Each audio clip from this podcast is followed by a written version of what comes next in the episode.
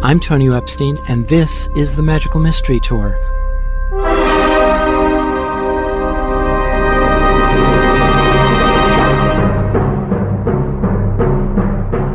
Join us as we dive into the heart of things, exploring new ideas and new ways of seeing and being in this wondrous, crazy world we share together.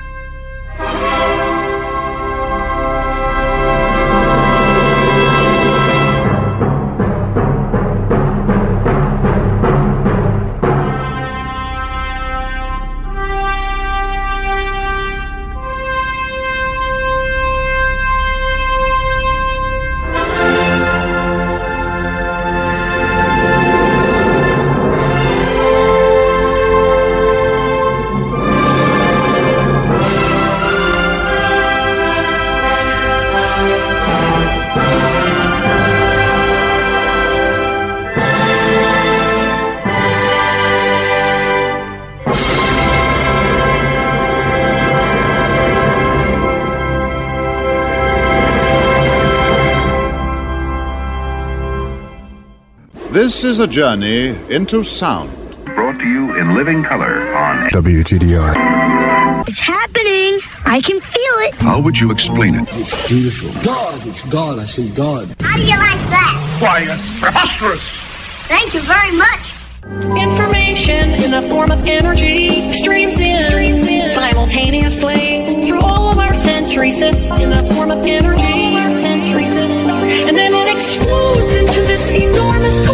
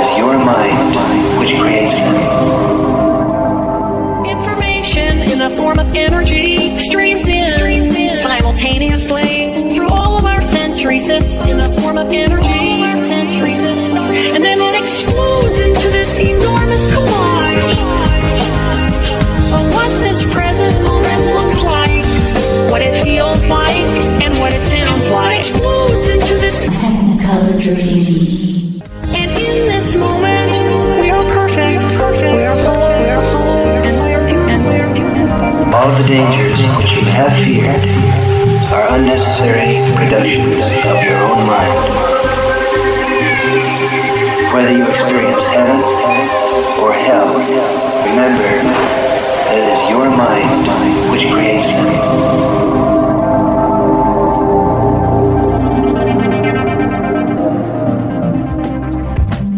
Another public service message from Way Out. We care about your world. So, my guest is Polly Young Eisendrath.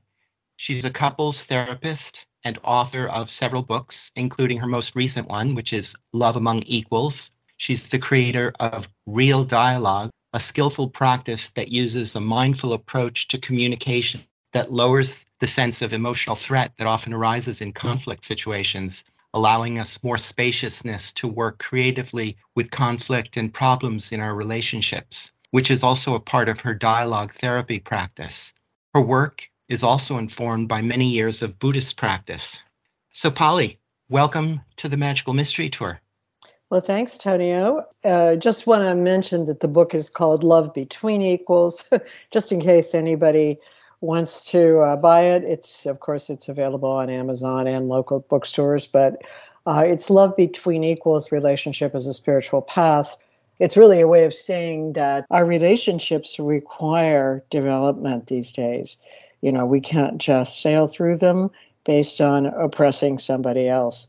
So the idea is that in this period of time, people want reciprocity, mutuality, equality in all of their relationships, and they want to be treated with respect, even in conflict. And we don't have skills for that. You know, we've never developed skills for that. We humans are more naturally hierarchical, and we quite naturally want to blame somebody else for things when they go wrong. So, you know, it's our nature really to sort of destroy our relationships And we have to overcome that nature, which of course we can do.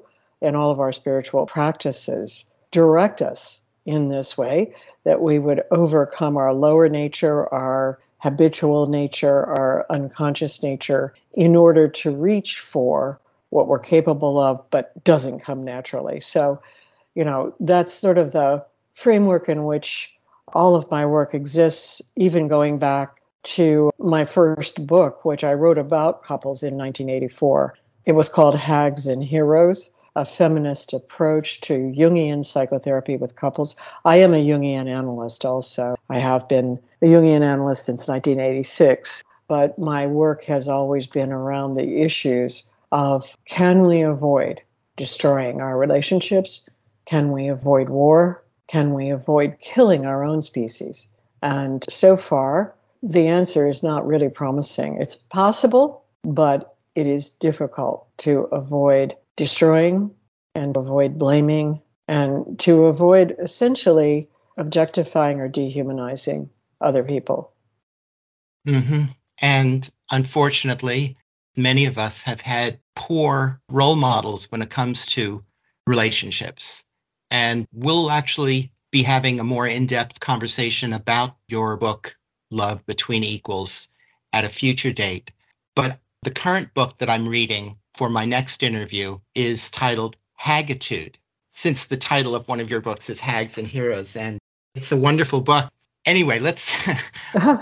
yes, well, well, there's a whole history. I mean, my first book is based on Sir Gawain and the Lady Ragnell, and I'm very familiar with all the stories that surround the Lady Ragnell, who was a medieval character and was a remarkable hag. And when we come back to talk together about love between equals, you know, we can come back to the hag and Lady Ragnell and the question of what women desire above all else, which is in that story. So I'll leave that hanging and let's let's talk about real dialogue, which is what we're here to talk about today, I think. Yes, we are. At least I think so as well. so you've been a couples therapist for many years how did you come to doing that and also to this real dialogue method? So, for about 15 years of my career, I was an academic, most of the time at Bryn Mawr College in Philadelphia. I was teaching clinical skills and developmental psychology, but I was teaching in an environment in which family therapy, particularly structural family therapy, was very popular. And in Philadelphia, we had a clinic where there was someone named Braulio Montalvo, who was a wonderful person, teaching a form of family therapy in which they were attempting to centralize the father. So, you know, in many families, the father is decentralized, especially in poor families and marginalized families. And so, this form of family therapy was attempting to bring the father in and in that process, they were diminishing the voice of the mother. The mother would often be ignored in the actual therapy. And I had a lot of students that were in this structural family therapy in their training and their practica. And I was observing them through a one way mirror. And I was just getting very anxious about what was happening to the women in the family who had been, you know, number one caregivers, number one on the front line. Now we're trying to bring the father in but the way we're doing this is diminishing the mother. So, uh, my husband had a background in psychodrama, and uh, I began to talk to Ed about oh, just kind of wanting to form some sort of couples therapy in which the two people were equals. Ed was also a clinical social worker. He was working in structural family therapy for a while. He and I worked together. We did home visits and so on. Anyway, so over time, Ed and I decided we were going to try to make a method of couple therapy using some psychodrama techniques like alter ego and a certain kind of setup that we use in the room where there at the time there were two therapists as the therapist for each member of the couple now dialogue therapy can be done solo and we were going to use these techniques to help the two people be able to communicate on an equal basis and to come up with methods and ideas for stopping their unconscious patterns, breaking up these unconscious patterns. And at the time, I was studying this medieval folk tale as a Jungian analyst, and I was in my training to become a Jungian analyst. And the tale is Sir Gawain and the Lady Ragnell. So, in that tale, you come to find out that women want sovereignty over their own lives. They want to be treated as equals. Well, men want sovereignty over their lives as well, or any gender of any human being. they want sovereignty over their lives. What does that mean? It means the right to govern your own life you know, to make your own decisions, to be respected for your decisions. This is the kind of creature we are. We function with this kind of autonomy thing once we get to adulthood. We want to govern ourselves. So, anyway, we put together this package called Dialogue Therapy for Couples. I wrote Hags and Heroes later in 93. I wrote another book called You're Not What I Expected Love After the Romance Has Ended. And Ed and I sort of set out on this trail to teach dialogue therapy to therapists, but not as a business, really, more like a fun thing to do. We would do retreats with therapists, particularly therapists who were married to each other who were couples already. And we would offer these skills in dialogue therapy. And then we'd supervise the therapists and just kind of watch them grow over time. We didn't really organize it. We did not want to franchise it. We didn't really even want to market it. We just wanted to kind of do this with other therapists and grow and develop ourselves as couple therapists, which we did over many years as my life changed as Ed got ill and eventually died in 2014, I realized that there was no couple therapy that was out there, including emotion focused therapy, the Imago method, which is in fact based on dialogue therapy because Harville Hendrix came to our training. So it was around 2016, emotion focused therapy, Imago, the Gottman method, none of these methods were working well for people that I was referring them into. You know, I was referring people that I saw in therapy into these methods, did not feel they were working well. So I said, you know, I'm just going to have to reorganize dialogue therapy, make it a solo approach, and I'm going to have to make it essentially a brand so I can teach it to people. And I need a cohort of faculty to teach it. So since 2016, I've been teaching it. And of course, before COVID, I was traveling around California, Montreal, Boston, New Jersey, and then also in Vermont. Then everything shut down. Then suddenly we had to go online. I cannot teach dialogue therapy online, it requires live demonstrations. But the piece of the dialogue therapy that couples learn as a skill is called real dialogue. But they learn other things as well. But this little method that is a kind of little gem of a mindfulness method called Real Dialogue, I realized we could pop it out, kind of like a Lego piece, and we could teach it to other people because, you know, starting at the 2016 election, there were these huge polarizations developing in the US around politics. And so I thought, okay, here is an opportunity perhaps to teach this thing that I've always wanted to teach which is that we have to respect each other in conflict, we humans, or we will kill each other. We're a very aggressive species, and we need to learn how to essentially contain that because we can learn, because we're able to reflect on ourselves. And started teaching real dialogue online, interviewing people, doing a lot of things to prepare what I thought would be a movement, you know, an international movement if it could exist online and be supported to create the skills, first of all, then using a method. And the method is a co facilitated conversation in which there are two facilitators, and those two people have a structure and they're teaching the skill to the two people who are in conflict. Often we also have the other members of the group, the organization, the business, the church, whatever, watching this co facilitated conversation.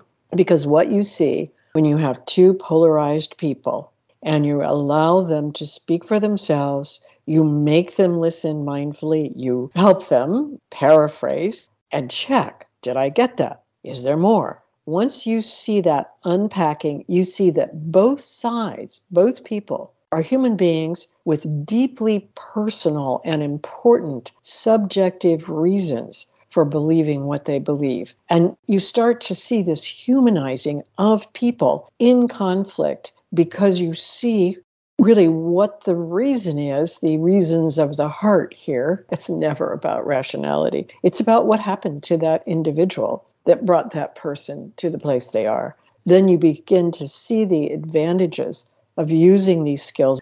But you can also then practice the skills and the method in your organization, your church, your town meeting, your school, whatever, because you have the skills to talk about topics that seem impossible to talk about. So on October 20th, we will have our first session of three sessions of training in the foundational skills. It's called Foundational Training in Dialogue Therapy and Real Dialogue. We introduce the concepts, the framework. Some of the concepts have to do with Buddhism, you don't have to be a Buddhist at all, but it just introducing the ideas of mindfulness and how to pay attention to what's happening even when you're uncomfortable. And then some of the framework has to do with cognitive science, with the current research, especially of Donald Hoffman, who has a book that's called The Case Against Reality, which basically makes the argument that we're all enclosed in our own subjective worlds. There's no reality out there. We're constructing it we then have a language that says that's a tree, but we're seeing a different kind of tree. And for reasons having to do with conflict, we need to then be very careful when one person is saying, you know, that's a pine tree, I'm absolutely sure, and the other person saying, no, it's an oak tree, I'm absolutely sure of it. That's when we need our skills and we need to recognize we're not seeing the same tree. So then we break into two groups. You've got your real dialogue group, which is people who want to become facilitators. We call them real dialogue specialists. They do not have to have mental health training. They can be coaches, leaders, pastors, mediators, or just regular people who want to learn this. And then on the mental health side, we have therapists who want to learn dialogue therapy for couples. And right now, I have a faculty to teach on the dialogue therapy side. So I'm teaching on the real dialogue side. And so we're developing the real dialogue side of this, which is meant to be skills learned online. And we have now a developing app. You can access it at realdialogue.com, all lowercase, all one word, realdialogue.com. And there you have to sign up for the app. There's a little menu in the upper right hand corner where you can sign up. There's a lot of free stuff on the app. There's also some courses that we sell. And then on the app, you can also see the information about the training in Stowe. It's called Foundational Training. So the people that are learning the real dialogue method will be able to use it in their organizations and they will be able to also consult to other organizations. Real dialogue method, I'm hoping will translate to online training.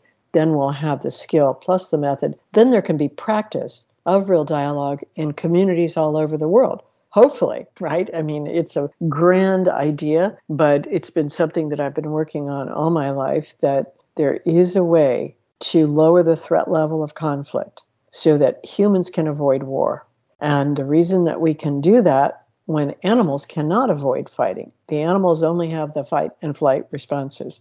We have the reflective capacities to step back and to experience something without reacting. That's in our nature as well, but we have to cultivate it. That's how mindfulness comes about.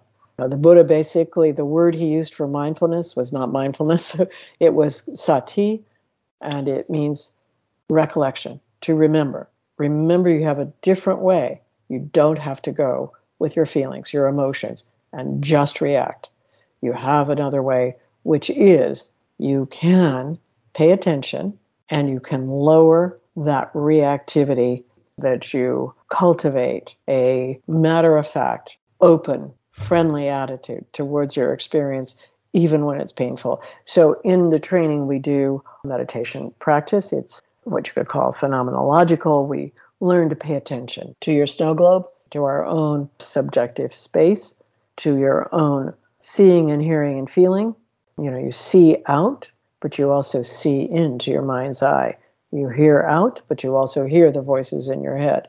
You feel out, which you can feel your body, but you also feel your emotional centers. Once you get sensitized to your snow globe, you start to work with yourself then much more effectively So that's a kind of quick tour through the ideas, through the training. It starts on October 20th. And also my website, youngeisendrath.com, also have the complete description of the training, the fees, and the continuing education credits we have for each session 26 continuing education credits approved by the licensing board in Vermont here. That's 78 total for completing the full sessions. And if people complete all three of the trainings, they become certified dialogue therapy or real dialogue specialty. And there's still a few positions open in the training, and all three sessions will be taking place at the Trapp Family Lodge, which is a beautiful setting. You will learn the skills in the training conflicts that are in organizations that are repetitive and polarizing are typically taking place between certain individuals. It's almost always that there are a few that get hooked in. And this hook, which we learn a lot about in the training, it's called projective identification. And what that means is that all of us can project into other people things that we attribute to them, their feelings, their perceptions, we may attribute to another person that they're angry with us when we're really angry with them. Oh, you know, you look angry with me, but actually, I'm angry with you. So I'm looking at you through my snow globe and you look angry. And so then I accuse you of being angry at me. So then I hook you because you're going to defend yourself. What do you mean, angry? I wasn't angry. And then the two people then get into a cycle of conflict. I can't trust you. You don't see me, hear me, feel me. You don't listen to me. You're never there when I need you. Or we can't get along. We never see eye to eye. So they use statements in the we statements, hook people into the projective identification, which is like a machine once it gets going. It's an endless, repetitive, and this is true for couples as well as in organizations.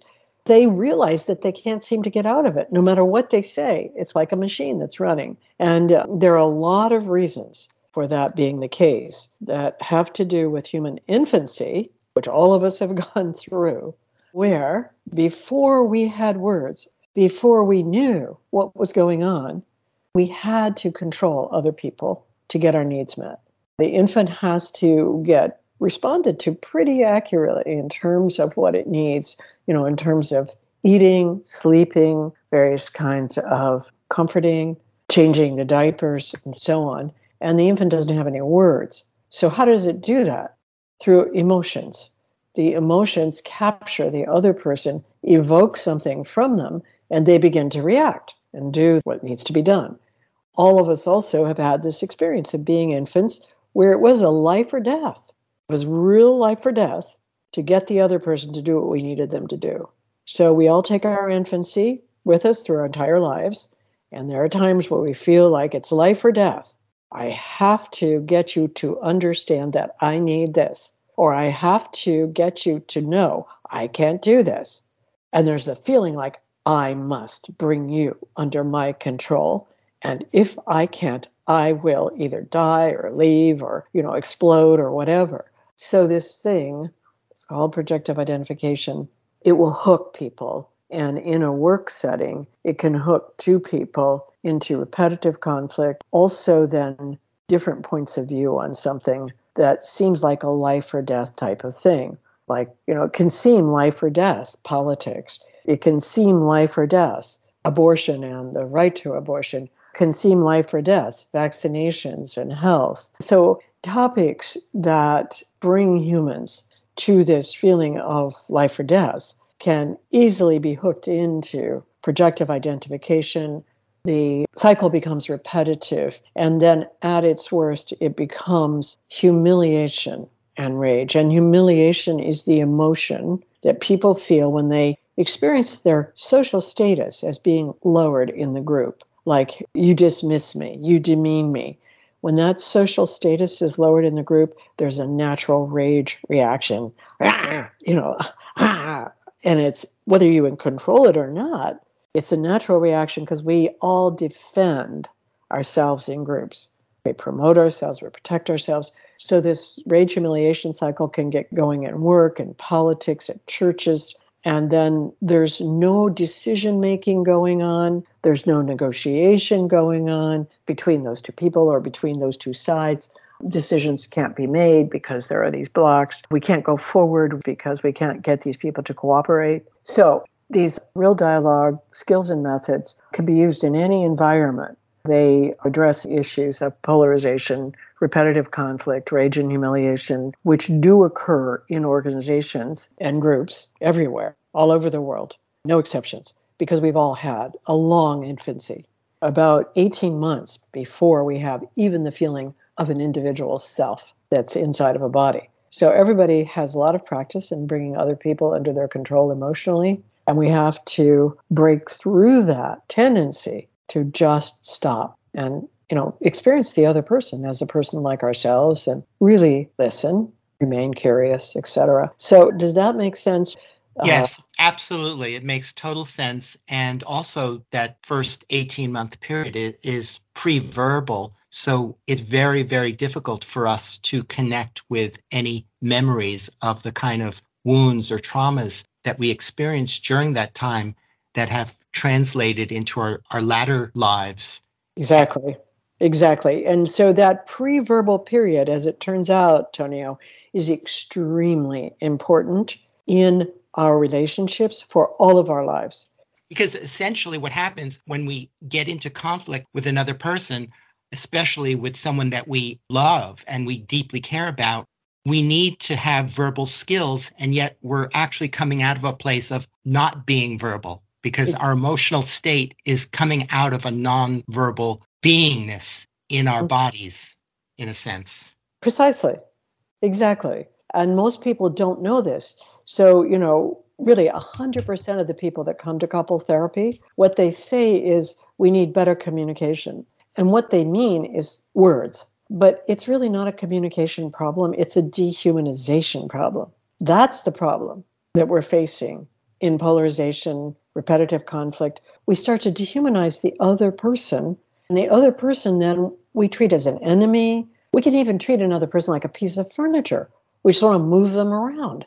You know, well, they're, like, they're, they're the things that we need to control in order to get our needs met. Right, right.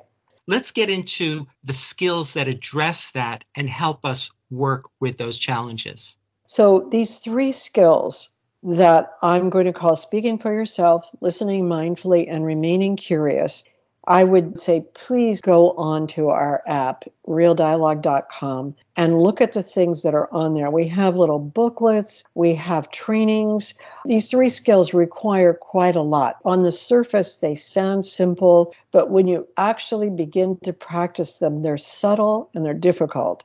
And the reason that they are is because of this emotional conditioning that you and I were just talking about. You know, we all have emotional conditioning that we're unaware of. And we can only really get aware of it by the feedback that other people give us. And we may not be open to that feedback because we're defending ourselves. So, you know, we're in essentially a tape loop or a hamster wheel or something. A default pattern. A default, what people call it the default mode. You can call it ego, but the word ego is, I, I feel, is not quite the right word because it's not like, oh, I'm so great. you know, it's more like, I'm scared and I need to get my needs met. And I'm stuck and I don't think you care about me. And it has a life or death flavor to it. You know, I have to preserve myself. I need to make a proper boundary. I mean, I hear people say these kinds of things all the time because they don't know how to work with their own snow globe, for one thing. And then they don't know what's preventing other people from hearing them, seeing them, and feeling them accurately. So, you know, they're feeling like, I can't get you to hear me or to see me. But part of the problem is that you can't see and hear accurately either. You know, it's not just the other side. You know, our feelings, what we call our feelings, are these emotional reactions that then we collect words around, like I'm angry, I'm sad, I'm this or that. All of these agitated states as well as the positive ones, which are the relaxed and open states, they're not so easily distinguished by the words we assign them. They're really states of agitation or openness, like relaxation and joy, which is really kind of an opening of the heart. But the difficult thing for us to recognize is that these emotions, these feelings, these drive our perceptions. That is, the way we hear something, the way we see something, the way we experience something as being hard or soft, or a pain in the knee, or an itch on my ear. All of these things are affected by our emotions. They're not out there.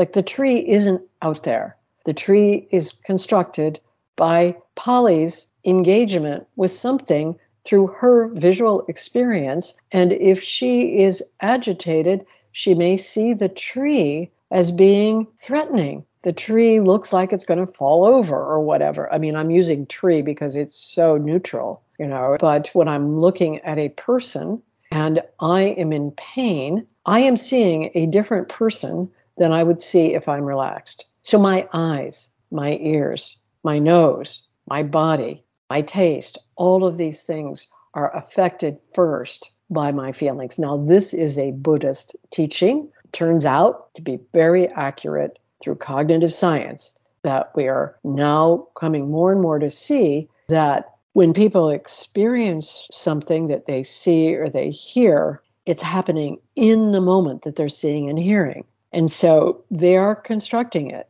to a high degree subjectively. So we get into these arguments about what happened, you know, in some event. And there is no end to the argument because we had a different event, each one of us. So what we need to be able to do is to say, for me, this is what I heard. This is what I saw. This is what I smelled. Or, you know, when I read the data, this is the way I concluded. Somebody else will conclude it differently. Even if you video every crime, when I watch that video and you watch that video, we will see something different. We have this, let's say, unfortunate, you could also call it fortunate because it has lots of gifts in it, this tremendous subjectivity in our experiences. So it's not just that we can say, okay, we both agree this is a tree. And so we should start from that basis. No, no, we shouldn't start from that basis. We should start from the basis we each have an experience of a tree. And let's find out here's what it's like for me. What's it like for you? So, speaking for yourself is where you begin. You speak subjectively using only I statements. And that means really ruling out the we statements because the we statements, when you're in a conflict, if you say something like, well, we both want to be kind here, as soon as you say we, the other person is going to say, wait a minute, don't speak for me. I don't know if I want to be kind here. So it draws right away defensiveness in the other person to use the we. Of course, using the you is the worst possible thing. You know, you're manipulating me. You're out of line here. Don't you care about climate change? Don't you even care about our children? All of these things arouse tremendous defensiveness, possibly feelings of humiliation, possibly rage. So you want to drop the you, no calling out of the other person's faults as a way to begin. That won't go where you want to go if you want to work with the other person or if you don't want to create war. Don't do that.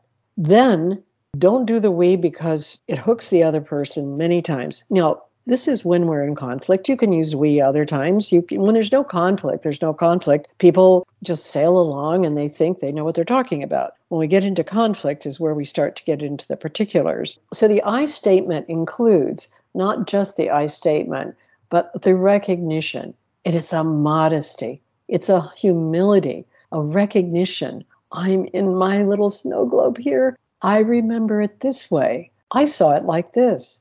I read it like this. When I encountered this, this was the sense I made out of it. How about you?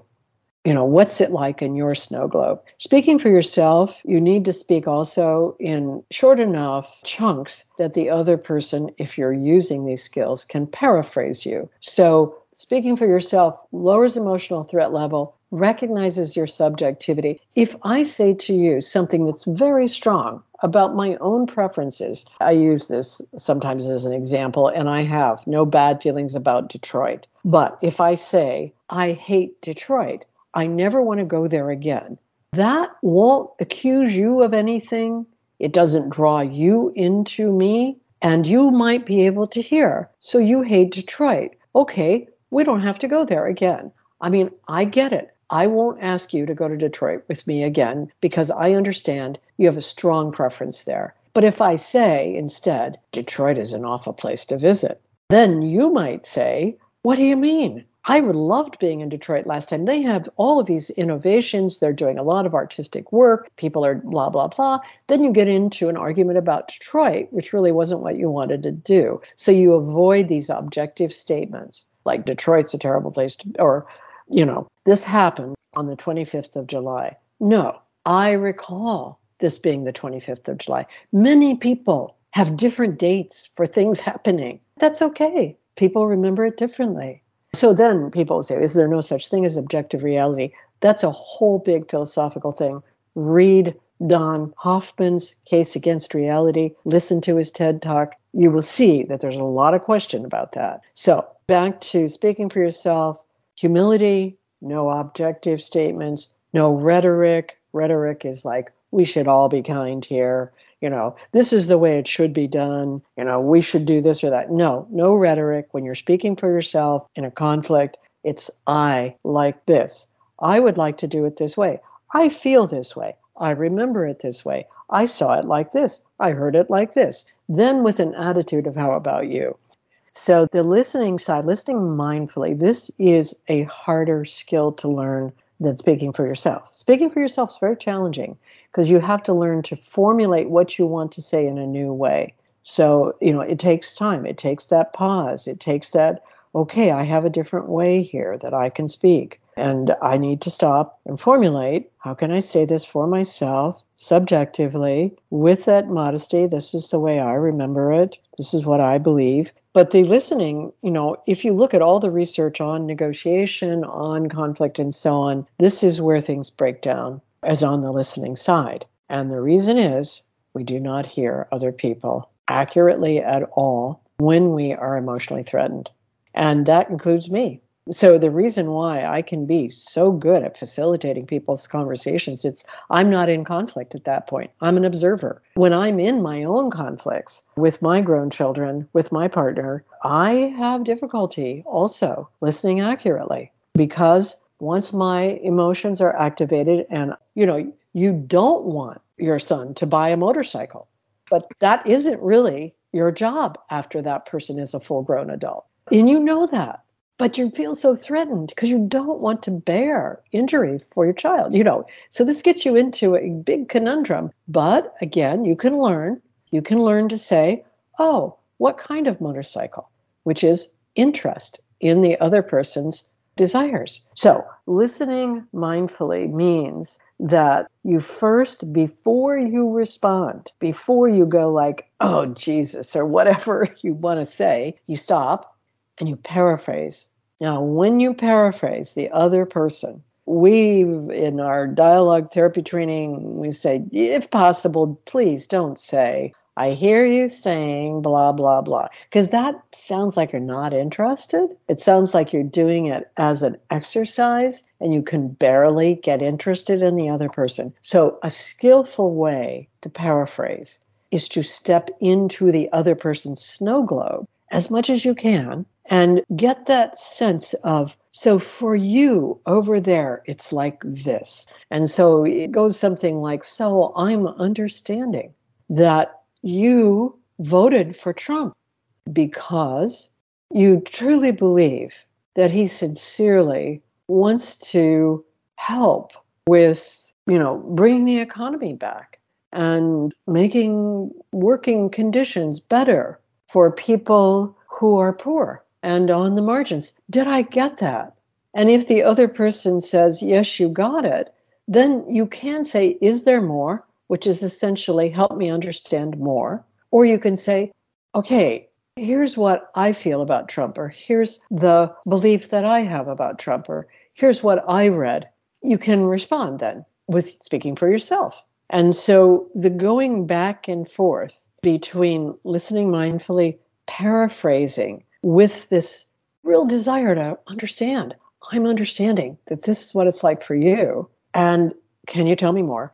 It gets you quite interested in doing this more and more. This is where you begin to develop a curiosity where you really do want to talk to people who have different points of view than you have because you begin to realize that you can explore other landscapes without having to oppose them or having to endorse them or having to agree with them. None of this real dialogue asks you to agree, endorse, resolve a conflict, compromise, doesn't ask for any of that. Now, you may be in a situation where you do have to resolve, you do have to compromise, and so you have to use this skill until you can do that. But on the surface, this is the skill is not asking you to compromise. It's not asking you to do any number of things that would mean that you have to change your own position. You don't have to do that. So, listening mindfully gives you this capacity over time because you retain an equanimity. It also strengthens your mindfulness abilities like 5,000% because you're having to work with your own snow globe in a situation where you're very activated and you find out that in order for you to open your ears and to stop listening mostly to what you're saying to yourself, you have to work hard because all of us talk to ourselves when we're listening to others. Sometimes we're talking about the other person. Sometimes we're rehearsing what we're going to say. Sometimes we're reacting to the other person. And because of that talking going on in our own heads, it blocks our ears to hearing what the other person is saying. And we learn when we're practicing the skills of real dialogue with another person and we're in conflict, we learn that to open our ears and really listen requires our working with our own snow globe to lower the threat level inside of the snow globe and to say essentially, I'm a human being and I want to understand people that are different from me, people that experience things differently from me. And that may be the person who's closest to me who sees things really differently than I do. My own partner and I have a lot of deep differences in the ways that we believe, in the ways that we see and understand things. And we both love watching movies, and we often are seeing different movies. You know, I'm seeing a certain movie, he's seeing another movie. When we talk about it, it's interesting because there's a whole world there that I wouldn't have thought was there. So, the final skill is called remaining curious. And in terms of Buddhist skills, this is the top dog skill. It's what is called in Zen retaining a don't know mind. The don't know mind is the mind that is fresh in every moment. Like every moment is a new moment. Every moment is different from all the other moments. And so then, in this moment, can you hear your partner tell the same joke again with an interest and a curiosity because you've never heard that joke in this moment? And so you're not primarily listening to your own voice in your own head saying, I've heard that joke a thousand times. I know where that's going. Instead, you're listening in the moment with curiosity. Your partner's telling this joke or this story in this moment. There must be a reason you want to understand. How does it apply right now? So, remaining curious is what you could call the top of the mountain kind of mindfulness skill. It's what people go to Zen retreats and practice for 10 hours a day so that they can retain an immediate present awareness and curiosity and interest. So, curiosity, it's an emotion that we are born with. It's one of the five primary emotions, and it motivates us to engage in our experiences and to learn from our experiences. We often cut off that emotion when we are in a polarized situation or when we're with our partner and we feel very hurt and we feel convinced that the other person has intentionally hurt us or harmed us, we've cut off our curiosity, and that means we're cutting off our engagement. So, these three skills are designed to bring about that don't know mind when we're in conflict with other people, when we're activated in this difficult emotional way. So, if you can remain curious when you are in pain, you can then remain curious when you're dying, when you're in pain. You can be in the present moment. So you learn how to do this in your relationships when you're in conflict if you practice these skills. So, again, this training that's starting on October 20th. So, go to realdialogue.com, all lowercase, all one word, And all of the information on the training is also on my website, youngeisendrath.com. You can Google Real Dialogue with my name, Polly Young Eisendrath. One other thing, I have a podcast too. It's called Enemies from War to Wisdom, and it's free. It's on all the major podcast stations, and it's really a teaching about human hostilities and how they can be used for our development. Uh, there are 48 or 49 episodes. Soon there will be 50, uh, all free and all along the lines of what we've been talking about. And how long does this training last? The training is three four day sessions. Each day is six hours. It's a very immersive and intensive training. And there are three of these four day training sessions, but they're separated by several months. Starting October 20th, Trapp Family Lodge, you have to register on my website or the app. We could probably take four or five more people, but we will be offering these trainings, these foundational trainings, probably two or three times a year. Well, Polly, thank you so much for being on the show. It was a pleasure. Thank you, Tonio. And we'll be in touch. Yes, we will. Thank you. Bye bye. Bye bye. That was Polly Young Eisendrath. She's a couples therapist, author of Love Between Equals, and the creator of Real Dialogue, a skillful practice that uses a mindful approach to communication that lowers the sense of emotional threat that often arises in conflict situations, allowing us more spaciousness to work creatively with conflict and problems in our relationships, which is also a part of her dialogue therapy practice that she does with her couples clients.